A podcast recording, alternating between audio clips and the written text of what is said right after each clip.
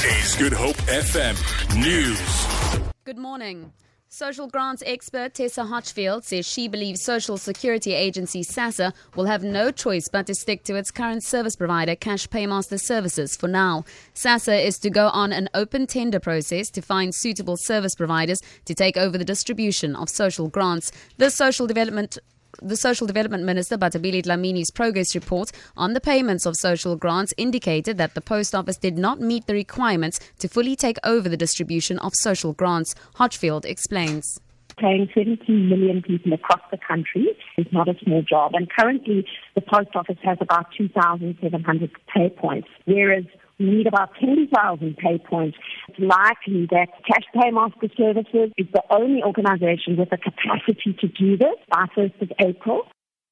The majority of classes at the University of Cape Town will remain suspended until further notice. Classes were called off last week due to ongoing student protests. University spokesperson Elijah Moholola says the Faculty of Health Science and the Graduate School of Business will continue as per normal. Yesterday, the High Court in Cape Town granted the institution an interim interdict preventing students from taking part in unlawful protests. Moholola says despite the disruptions, exams will start in two weeks' time. As per the announcement made on Monday, UCT classes remain suspended on certain campuses on Tuesday.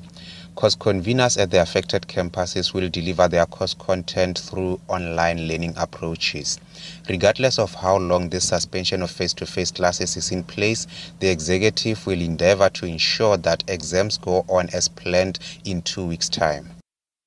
A multi million rand wheat pre breeding platform will be launched in the Western Cape today to help improve wheat yields in South Africa. The platform is an initiative by government and the private sector to perform adequate research and develop new cultivars able to adapt to the changing environment. Wheat is the second most important grain crop produced in South Africa and plays an important role in national food security. According to the latest statistics, South Africa imports 46% of its wheat to satisfy domestic demand. To end this bulletin, the Trump administration has dismissed an inconsequ- as inconsequential rather the arrest of President Donald Trump's former campaign manager and a guilty plea by one of his former advisors. They are the first indictments in the investigation of alleged links between the Trump presidential campaign and Moscow. US intelligence agencies earlier concluded that Russian President Vladimir Putin ordered a vast influence campaign to help Trump win last year's US presidential elections. Laura Bicker reports. The president's former campaign manager, Paul Manafort, and another Trump aide, Rick Gates, were placed under house arrest and have pleaded not guilty to 12 charges, including conspiracy and money laundering, before they joined the Trump team. A former policy advisor for Mr. Trump, George Papadopoulos, has pleaded guilty to lying to the FBI about meetings with Russian contacts during the presidential campaign.